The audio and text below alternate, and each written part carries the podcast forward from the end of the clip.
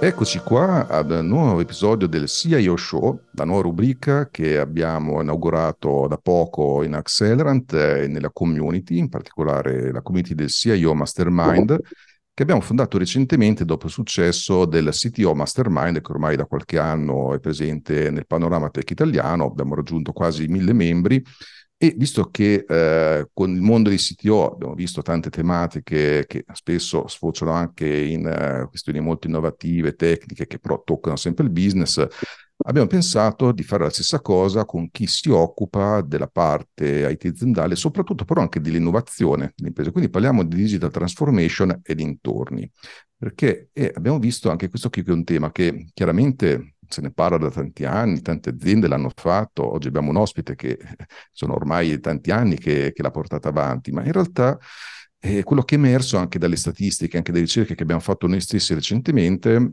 è che ancora molte aziende sono indietro in questo percorso e soprattutto quelle che lo stanno intraprendendo soltanto in minima parte riescono a beneficiarne. Quindi la statistica è che più o meno una su cinque riesce a ottenere un beneficio apprezzabile dalle proprie iniziative di digital transformation. E quindi lo scopo sia della community che di questa rubrica è proprio fare divulgazione su questi temi per aiutare chi sta intraprendendo queste strade o è in corso di un processo di trasformazione digitale di eh, farsi ispirare da chi già l'ha fatto, chi già lo sta facendo e quindi anche apprendere da errori degli altri, successi e così via.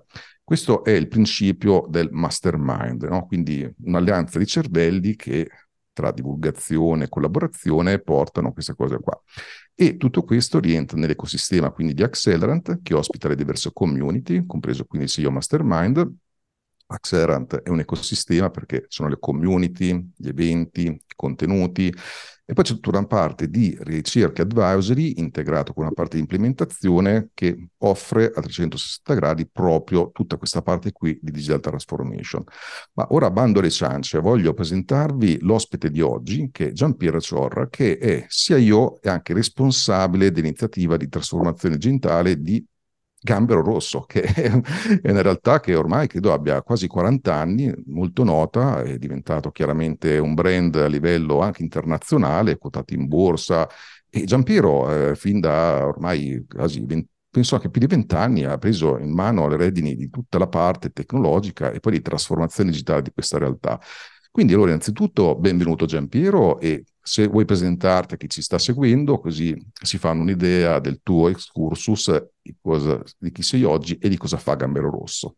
Allora, eh, grazie Alex eh, per questo invito, buonasera a tutti, ai partecipanti in questa community, mi fa molto piacere eh, insomma, far parte di questa community e condividere, sperando per beneficio di tutti, le esperienze che ho fatto, che faccio al Gambero Rosso, ho fatto in questi anni.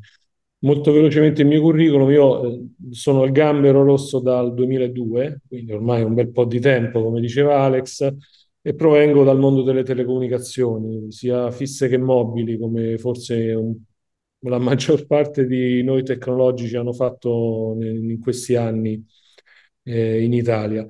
E al Gambero, che adesso racconterò brevemente, di fatto ho, ho realizzato due trasformazioni digitali. La prima nei primi probabilmente 10-12 anni de, del, da quando ci sono, portando l'azienda da un piccolo editore. No? Considerate Gambero Rosso è un editore multimediale, multicanale, abbiamo la, la televisione, facciamo web, facciamo prodotti tradizionali su carta, ci occupiamo di formazione specializzata. E i primi anni sono stati quelli in cui la trasformazione digitale era eh, digitalizzare i processi, quindi eh, digitalizzare e ottimizzare proce- tutto il processo editoriale di pubblicazione, di, di produzione e pubblicazione dei contenuti, gestire eh, i vari processi di business, eh, dalla appunto la formazione, la vendita online dei corsi, eh, la gestione dei contenuti sui vari canali, quindi eh, se vogliamo un, un, IT molto tradizionale, no? l'IT che in, incide nella ottimizzazione, nella digitalizzazione dei processi di business. E, ehm, questo molto brevemente. La seconda fase, che secondo me è la vera e propria trasformazione digitale, o quantomeno quello che oggi significa questo termine, iniziata 6-7 anni fa, che ha visto e che sta vedendo, perché è un processo continuo, non smette mai, la, una vera innovazione. Considerate, e, e faccio un breve, un breve inciso, che la, la digitalizzazione, la trasformazione digitale sta smuovendo e impattando su tutte le, le industrie, tutti i settori industriali. Il settore dell'editoria probabilmente è quello più impattato e anche negativamente se vogliamo, perché la, nell'editoria il, pro, il cui prodotto è il contenuto, essendo facilmente digitalizzabile, è dove è più facile introdurre tecnologie digitali, ma dove anche, e lo sappiamo per quello che è successo no? a partire dai vari motori di ricerca, i social media, dove eh, la, la, la dicotomia è stata contenuto su web gratis e per un'azienda, un editore come il Gambero Rosso, ma come sono tanti, eh, dire che è gratis il contenuto che si produce, che comunque ha bisogno di costi, investimenti, costi del personale, investimenti, eh, significa andare a impattare sui ricavi dell'azienda. Quindi l'obiettivo di questa trasformazione digitale, non tanto personale, ma proprio dell'azienda, strategicamente è stato quello di eh, cercare di monetizzare sui canali digitali il prodotto e quindi il contenuto che veniva già, già realizzato per gli altri canali, perché la carta, eh, insomma, i libri, le guide, le riviste periodiche sono in calo di vendita e di raccolta pubblicitaria. Eh, la televisione è un mondo a sé, quindi ha delle logiche completamente diverse, quindi il digitale eh, serve quello che l'azienda chiede, chiede anche soprattutto al sottoscritto, a trasformare il business prima, prima ancora che i processi aziendali. Questo per dire che il programma di trasformazione digitale per Gambero Rosso negli ultimi anni è stato ed è quello di eh, definire, ideare, sviluppare e promuovere il prodotto, cioè realizzare prodotti e servizi digitali, partendo chiaramente dal know-how, dall'esperienza, dal brand, dalla, dalla qualità dei contenuti che, che l'azienda eh, produce da anni con una grande autorevolezza, per realizzare eh, dei prodotti, appunto, dei servizi che generino fatturato, perché fondamentalmente l'azienda vive del fatturato e non può, no? il bilancio deve essere positivo per poter, poter sopravvivere.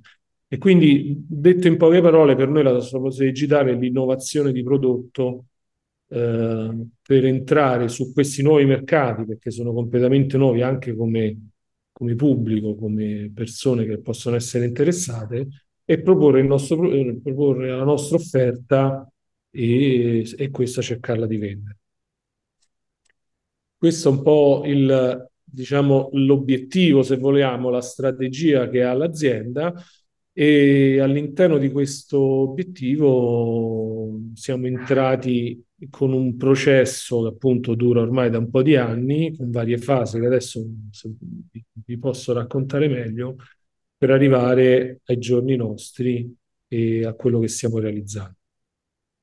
Ecco, sì, infatti vedi già, hai citato una cosa veramente importante che è un po' il cuore anche del concetto vero di trasformazione digitale, che chiaramente non è una questione solo tecnologica, anzi, per certi versi la tecnologia non dico che può essere data per scontata, perché chiaramente ha le sue difficoltà, ma in un processo del genere innanzitutto, come hai detto tu stesso, trasformazione anche del business, quindi anche proprio all'interno di un progetto di trasformazione digitale c'è spesso anche il fatto di rivedere il modello di business, poi magari la tecnologia che fa da abilitatore a nuovi modelli. Pensiamo al cloud che ha abilitato tanti tipi di aziende che una volta richiedevano investimenti enormi per essere fatti prima che ci fosse il cloud, no?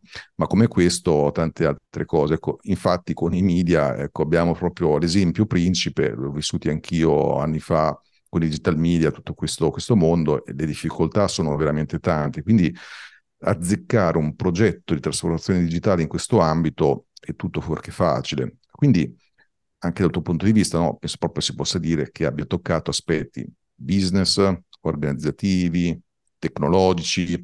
Ecco, un po' quindi come la vedi tu la trasformazione digitale da questo punto di vista qui, volendo espandere un po' il concetto e soprattutto come vedi il ruolo del CIO? Quindi non soltanto come onda di tecnologia, ma forse di qualcosa di più importante. Qual è la tua interpretazione? Uh, grazie per la domanda, è, è, interessante perché mi permette appunto di, di, dire qual è il mio pensiero e, e soprattutto la mia esperienza in questo.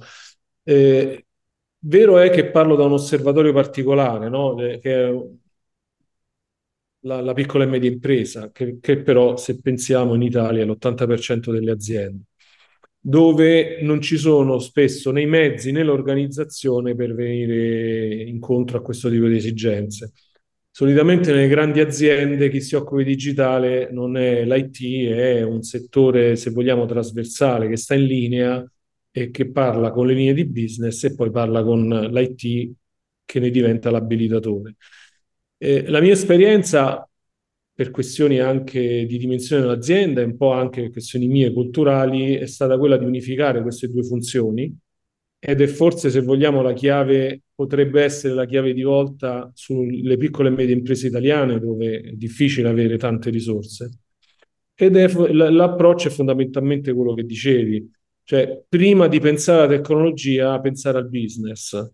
Cioè, non, eh, e questo è un approccio che uso sempre nei, nei progetti che realizzo, non tanto di ok, questa tecnologia è bella, usiamola, ma la domanda è quale valore può portare questa tecnologia al business dell'azienda, che è leggermente diverso.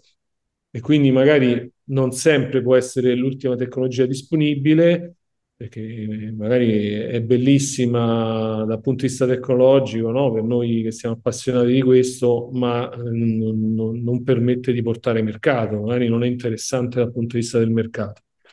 Quindi, e questa è diciamo, anche un po' di educazione che, che dovrebbe avere un CIO per, per, per il futuro, e che prima di stare vicino alla tecnologia deve stare vicino al business, al management, deve conoscere quali sono i processi aziendali, quali sono i prodotti e se vogliamo anche un po' di aspetti marketing, quali sono i mercati, quali sono i target, no? Perché alla fine quando si sviluppa un prodotto che sia fisico, che sia materiale o che sia digitale, i concetti sono sempre gli stessi.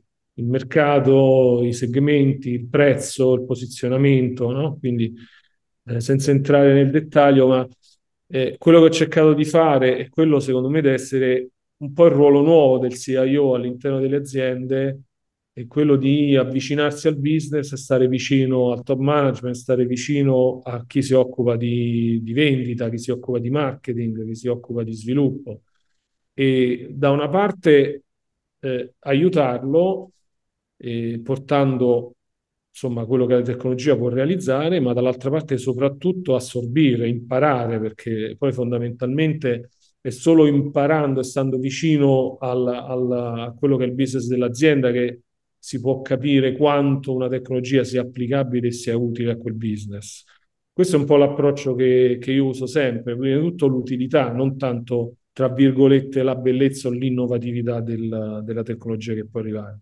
Detto questo, devo dire che negli anni la tecnologia ha aiutato molto. Certe cose che stiamo realizzando da un paio d'anni si, ci si ragionava da molto più tempo, ma non avevamo tecnologie disponibili che potessero realizzarle, no? Per esempio il cloud, che è una di quelle che ti permette con investimenti accettabili anche per una media impresa di realizzare delle cose molto velocemente.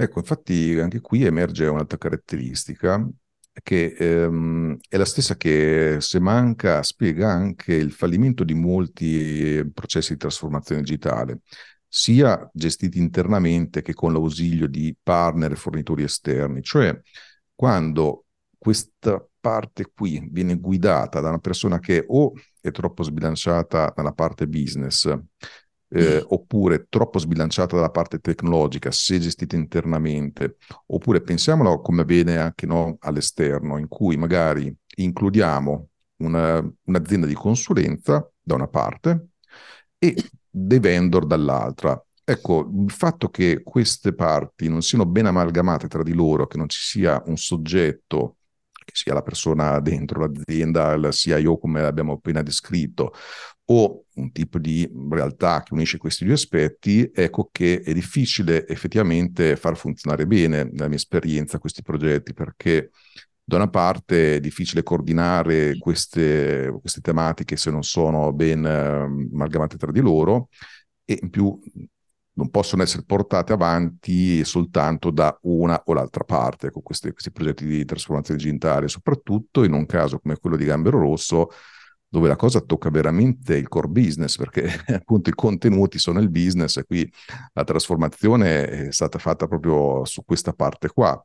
Quindi infatti volevo approfondire a questo punto invece proprio la parte relativa quindi anche a Gambero Rosso, no? quindi come hai anche portato avanti eh, questo tipo di trasformazione eh, in modo tale che eh, si possano da una parte generare nuovi fatturati, no? perché comunque parliamo quindi della parte digitalizzata dell'azienda, eh, però continuando anche la parte già esistente, no? perché comunque c'è anche un cartaceo, ci sono altre iniziative, no? quindi come le portate avanti un po' queste iniziative? Come, come l'hai impostata questa trasformazione digitale nel Gambero Rosso?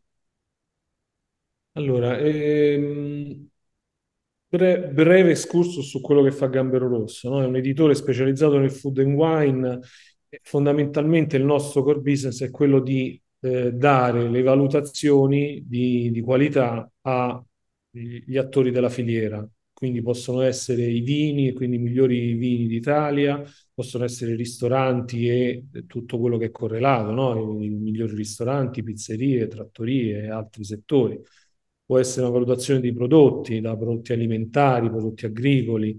Quindi eh, l'equivalente di un rating agency per la finanza, Gambero Rosso lo fa per il vino ed il cibo. Questo da appunto quasi 40 anni e questo business ha fatto sì che Gambero Rosso diventasse in Italia, anche nel mondo ormai da un po' di anni, un, un'autorità, no? una, una, un ente autorevole che dà dei giudizi indipendenti, obiettivi.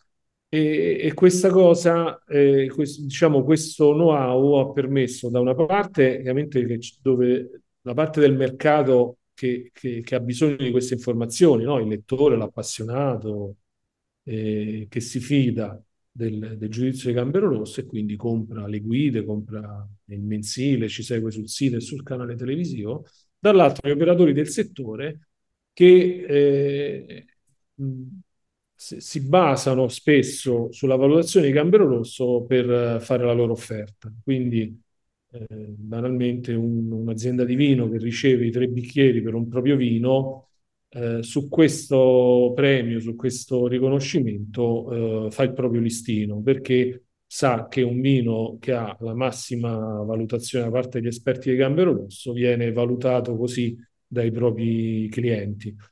E quindi con questo ruolo Gambero Rosso è un po', no? adesso nei, nei, social si dice influencer, eh, siamo gli influencer su, su, un settore ben determinato che tra l'altro in Italia è uno dei primi settori per, per fatturato, no? per PIL. Detto questo, l- dal punto di vista strutturale, se vuoi, eh, tutto, tutti questi contenuti non sono altro che delle schede che stanno su un database, per, per, per parlare in modo molto, diciamo, tecnico, e che poi con un processo di aggregazione di produzione diventano delle guide. E, e quindi questo processo era già digitale già dalla prima fase in cui ero entrato il gambero. Il problema principale che è stato quello della trasformazione era quello di realizzare un prodotto che non fosse una copia della guida, no? perché so, la guida è cartacea e ha la classica eh, consultazione a libro, quindi io vado sull'indice, cerco un contenuto, vado sulla pagina e sfoglio, comincio a leggere. Chiaramente non è l'esperienza utente che si può, l'esperienza cliente che si può fare sul digitale. Il digitale ha bisogno di esperienze diverse. Quindi eh, eh, noi siamo partiti nell'analisi prima di tutto dell'esperienza che dove, doveva avere un, un, cliente nel fruire di questi contenuti. E quindi, solo per darvi due esempi, eh, tipicamente la navigazione, la consultazione di luoghi tipo ristoranti, trattorie, pizzerie e cose, si, principalmente si fa su base geografica, no? Io voglio sapere il ristorante più vicino a me oppure il ristorante che si trova in quella città dove devo andare nel fine settimana. E quindi una, una navigazione geografica. Per il vino, il vino più buono potrebbe essere cercato in base alla, alla denominazione, in base all'etichetta, se ho il vino davanti e voglio sapere che valutazione ha dato Gambero Rosso, altri criteri. Quindi questo tipo di, di, diciamo, di modello di, di, utilizzo ci ha permesso di disegnare e stiamo continuando a evolvere questo disegno, qual è l'interfaccia utente, cioè la possibilità eh, in modo molto semplice, basando su dei filtri di parametri o sulla georeferenziazione, di ricevere il contenuto che uno ha bisogno. L'altro aspetto, che invece è molto più business, era il modello di business perché come dicevo prima, soprattutto in Italia purtroppo, eh, noi, eh, ci, ci, mi ci metto io in prima linea, siamo abituati che il contenuto digitale è gratuito e questo per un'azienda che vive dei contenuti è un grande problema. E quindi abbiamo fatto un'analisi, questa sì, con l'aiuto di una società di consulenze esterne, più che altro un'analisi di mercato, capire se il mercato italiano eh, potesse recepire un, un, un, un, prodotto di questo tipo a pagamento, quindi pagare per avere questa informazione rispetto a cercarla gratis e soprattutto come farla pagare, qual è il modello di business. Quindi quello che abbiamo fatto, ma questo vi parlo qualche anno fa, dove c'era meno, se vogliamo, meno diffusione di questo tipo di servizio. Ormai ci siamo abituati un po' tutti a ragionare ad acquistare abbonamenti digitali. Quindi noi questa cosa l'abbiamo, questo tipo di modello l'abbiamo fatto partire 5-6 anni fa e quindi abbiamo realizzato un modello di abbonamento digitale che permettesse in modo semplice per chi vuole fruire di abbonarsi e alla fine modalità flat, no? quindi un qualsiasi numero di record voglia leggere, qualsiasi numero di ricerche voglia effettuare, pagare sempre la stessa cifra. Poi, come ormai fanno un po' tutti quelli che vendono abbonamenti digitali, con frequenza mensile o frequenza annuale, quindi senza impegno, senza legare il cliente che si potrebbe sentire troppo costretto. Questo perché il digitale permette, rispetto magari a un abbonamento cartaceo, di, di svincolarsi anche da, da limiti temporali, no? Quindi uno magari si abbona per un mese, è contento e continua a pagare, oppure non gli interessa più, disdice eh, senza nessun costo di disdetta e quindi il cliente diciamo è soddisfatto sia all'ingresso che all'uscita. Ok, questo qui diciamo che quindi ha portato anche alla definizione proprio anche di modello di business nuovo e so che c'è proprio un servizio che è Gambero Rosso Premium, no? con anche una sua roadmap di sviluppo.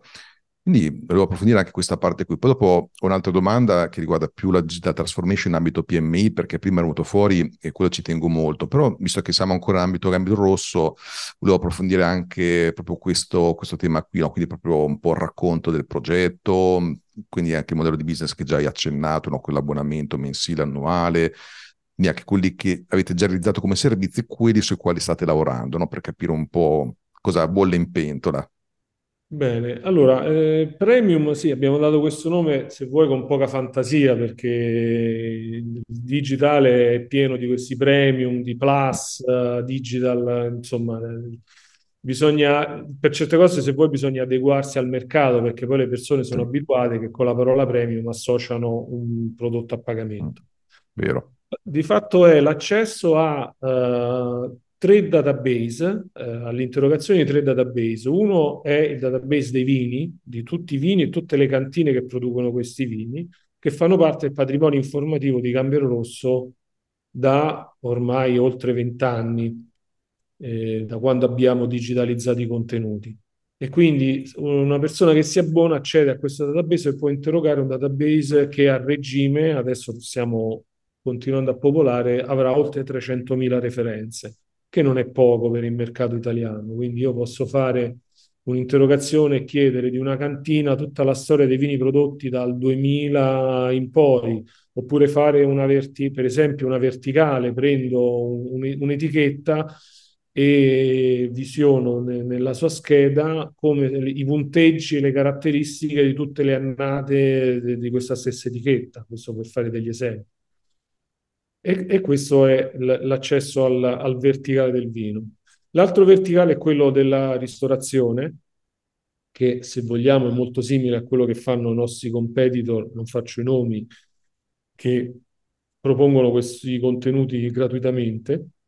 La grande differenza è che i contenuti gratuiti sono generati dagli utenti. I nostri contenuti sono premium perché sono generati da esperti e che, hanno un disciplinare e che quindi danno una valutazione oggettiva in base a una scheda di valutazione che prevede, per esempio, un ristorante non si valuta solo la cucina, si valuta il servizio, si valuta la sala, si valuta la carta di vini, quindi eh, se vogliamo il valore, la qualità del, del, del, del rating che dà Gambero Rosso è proprio dato da un disciplinare molto serio, indipendente da qualsiasi cosa, che danno delle persone qualificate.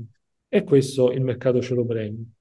Eh, l'interrogazione di questi contenuti, come dicevo prima, essendo tutti georeferenziati, può essere fatto o su base geografica, quindi i ristoranti più vicini a me, o può essere fatto, non so, voglio i, le, trattorie di Milano con prezzo medio fino a 50 euro, oppure voglio fare colazione a Palermo domani, dammi i bar più buoni della zona. Ecco, quindi questi sono dei casi d'uso. Eh, il database è ricercabile sia su una mappa che su del, delle, delle chiavi di ricerca classiche. Con lo stesso criterio poi gli altri due verticali, uno è sull'olio d'oliva, olio extravergine d'oliva, dove Gambero Rosso ormai da dieci anni fa una guida, quindi è anche lì altamente specializzato nella selezione e la valutazione di questo prodotto.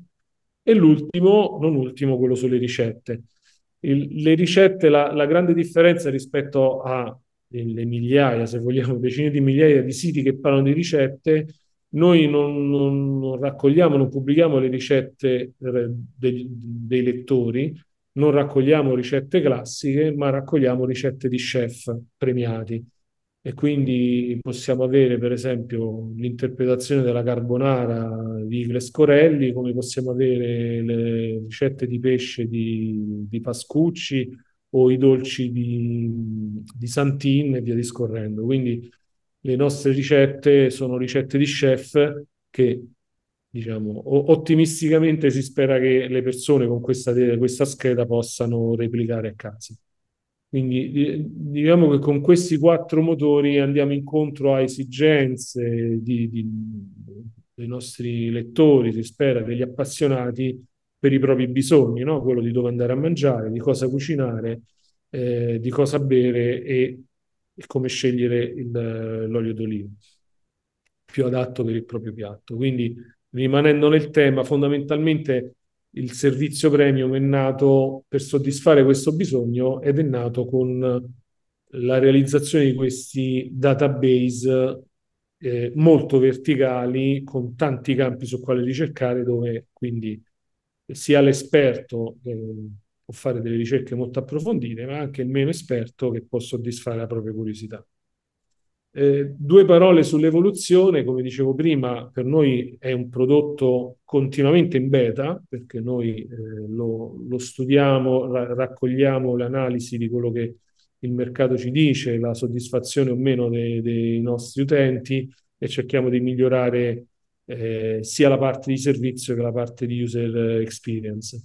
Quello che stiamo eh, valutando, ragionando per il, prossimi mesi, forse anni, è quello di sfruttare un po' meglio le tecnologie, diciamo, soprattutto quelle di intelligenza artificiale, per migliorare l'interfaccia, cioè aiutare, eh, diciamo, utilizzare l'intelligenza artificiale, soprattutto quella generativa che conosciamo che sta andando molto di moda negli ultimi mesi, per avere un'interfaccia, se vogliamo, più amichevole, no? più, più automatica tra la macchina, quindi tra il database e il lettore, che magari semplifico molto, senza dover andare a compilare troppi campi, ma facendo semplicemente una domanda in linguaggio naturale, possa ricevere l'informazione di cui ha bisogno, anzi eh, arricchita con delle correlazioni maggiori che solo grazie al database così profondo che abbiamo, è possibile fare.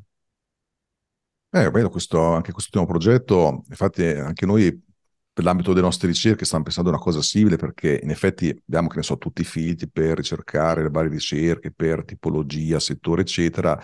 Però una cosa che infatti sarebbe da fare è proprio fare il training di un LLM specifico su tutti questi documenti e interrogare con un'interfaccia utente diversa. Penso che molte aziende ecco, stiano iniziando a ragionare seriamente su questo, l'abbiamo visto su diverse realtà ed è una cosa molto utile. Questo qui mi sembra un bel progetto sul quale lavorare. E, mh, peraltro, anche così chiacchierando, è venuto in mente un po' il parallelo, in un certo senso anche quello che facciamo noi, perché anche questi qui sono contenuti in un certo senso generati dagli utenti, poi dopo abbiamo anche noi la parte rete premium con i nostri esperti, eccetera. Quindi mi torna molto come modello ed effettivamente molte aziende l'hanno adottato e funziona bene. E quello che ti volevo chiedere, no, che era rimasto sospeso prima, era proprio il concetto che accennavi prima, che per me è molto, molto importante, eh, di come fare un processo del genere in una PMI che, se in generale un'azienda ha i suoi limiti, le PMI, soprattutto in Italia, ne hanno tante altre. No? Quindi come, come si fa ad innovare nonostante le poche risorse a disposizione. Ecco, una cosa già l'hai detta, no? avere un ruolo, quello che sia io che si occupi anche di queste cose, già e tanta cosa. Poi quali sono altri, altri trucchetti, altre cose, altre esperienze che hai visto che possono aiutare in questo processo? Ma eh, allora, ehm, io penso che le, le, prima delle tecnologie, prima dell'organizzazione vale la, la, qualità delle persone, le risorse che ci sono dentro. No? E quindi, eh, diciamo, all'interno dell'organizzazione, soprattutto di, di chi si occupa del business, deve avere, diciamo, sia l'attenzione che anche l'atteggiamento a, a lavorare su questo obiettivo, no? Perché eh, quello che può capitare nelle aziende è che, l'ho vissuto anch'io più volte, che c'è un po' la gelosia del proprio ruolo e quindi magari arriva qualcuno che parla di digitale, che, che, che non dico che vuole scombinare il proprio il, il business, ma cercare di allargarlo, di variarlo, di innovarlo può generare un po', se vogliamo, di fastidio, no? se non anche di conflitto all'interno dell'azienda. E questo nelle aziende piccole diciamo ancora più vero perché spesso e volentieri si parla col proprietario, no? non ci sono i manager, c'è il proprietario che fa anche il manager quindi è difficile poi spiegare al proprietario, l'imprenditore che, che pensa di aver comunque sopra, sicuramente ha avuto successo nella propria impresa, eh, dovergli dire no, questa cosa si, si, dovrebbe fare in un altro modo. Quindi dalla parte del business forse un po', un po di attenzione, di ascolto a quello che, che può essere un, una visione un po' diversa no? di, di, di come fare, che non significa sostituire il business precedente, ma significa estenderlo perché quello che ho imparato anche un po' dalla, dalla lettura, dalla letteratura su questo tema è che la, la, la, la value proposition, la proposizione di valore, se va bene con il digitale si allarga, ma se entriamo in, in settori con una brutta parola che a me non piace, disruptive, l'azienda potrebbe non sopravvivere se non passa al digitale. E quindi questa è una cosa che l'imprenditore, il manager o chi sta lì a, a, a avere responsabilità del business deve sapere e deve sapere affrontare. Quindi dal lato del business sicuramente un po' di attitudine all'ascolto. Dal lato, diciamo, della realizzazione, del delivery, del, della tecnologia, eh, sicuramente chi si occupa di tecnologie nel, nelle aziende, sì, soprattutto quelle delle PMI, deve parlare meno linguaggio tecnico e più linguaggio business e manageriale, no? Perché è inutile, almeno questo l'ho vissuto in prima persona, è inutile andare a parlare, e, non so, faccio un esempio, vado dal, dall'amministratore legato e gli dico dobbiamo usare il cloud perché eh, ottimizziamo del 20% le prestazioni e i costi del server. Probabilmente non gli interessa neanche. Invece il ragionamento è eh, bisogna aumentare il valore dell'azienda, aumentare il fatturato e quindi serve realizzare dei servizi in un certo modo e le tecnologie devono stare sotto. Quindi magari, tra virgolette, vantarsi di meno delle competenze tecniche e abituarsi invece anche con umiltà a parlare più il linguaggio del, dell'uomo del, dell'imprenditore o del manager con cui si interloquisce. E a proposito di letteratura, visto che l'hai citata, devo proprio chiedere se avevi delle risorse da consigliare su questi temi a chi ci sta seguendo. Eh, bella domanda. Guarda, io ne- negli anni ho, ho letto tante cose, eh, soprattutto letteratura internazionale, perché diciamo, gli anglosassoni come al solito stanno un po' più avanti di noi. Sì. E, e dove, che soprattutto hanno un, una visione, eh, diciamo, rispetto a noi italiani, forse anche europei, più, più strategica, no? Mentre noi magari per noi la digital transformation è principalmente applicazione di tecnologia, eh, se tu leggi i testi, se si leggono i testi sul tema del, um, anglosassoni, soprattutto americani, la trasformazione digitale è, è sviluppo di nuovo business e quindi è più eh, marketing strategico che non tecnologia. Mm. Eh, un testo su tutti che mi, mi, piace consigliarlo, tra l'altro faccio un inciso, io insegno una, una cattedra all'Università Link Campus dove insegno Digital Transformation e uso questo testo, questo libro come manuale, poi tra il, dal quale poi ho estratto il materiale che, che racconta ai ragazzi oltre alle esperienze personali, e si chiama The Digital Transformation Playbook, Rethink Your Business for the Digital Age, di David Roger, che è della Columbia Business School. È interessante perché non parla di digital transformation come tecnologie, ma parla di trasformazione digitale come eh, ridefinizione del modello di business, della proposizione di valore, eh, ridefinizione di quello che è il cliente, no? perché nell'era digitale il cliente è completamente diverso dall'era tradizionale, sia come approccio al mercato, sia come l'azienda si propone verso questo cliente. Eh, fa una bella spiegazione di quelle che sono le piattaforme, no? per dire una Facebook, ma ce ne sono tante, piattaforme che volenti o nolenti, se uno fa un business digitale deve averne a che fare. E quindi penso che sia una lettura molto completa eh, è pensata non per un tecnologo, è pensata per un uomo di business, ma secondo me fa molto bene a chi si occupa di tecnologie perché gli dà un aspetto che magari chi è affogato dentro i server, dentro i cloud, dentro sviluppo business, sviluppo software, questi aspetti li, li, li vede poco.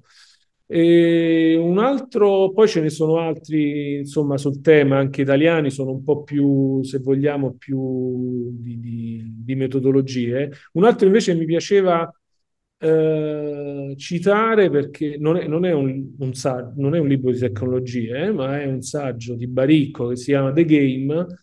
Mi piace citarlo perché ci racconta da dove veniamo, che io poi io ho l'età e, e, più o meno ricordo la, la partenza, no? Che lui parte da Pong, che è il primo mm. videogioco, quello con le, sì. con le stecchette, e, e lui, eh, Baricco, ne fa un excursus piuttosto sociologico e poi antropologico, che è una visione, se vogliamo, trasversale anche forse lontana tecnologia, ma che almeno sottoscritto è stata molto utile perché permette di di avere una visione che secondo me, questo è l'ultimo consiglio che lascio a tutti quanti, una visione olistica dell'aspetto della digital transformation, no? che è tecnologia, che è processi, ma è anche persone, eh, è cultura e ad- adattamento al cambiamento. Quindi questo libro è simpatico, a parte Baricco si legge benissimo, ma è è molto utile per capire l'evoluzione sociologica antropologica di noi umani, noi genere umano, da quando abbiamo iniziato, insomma, come dice lui, a abbassare la testa,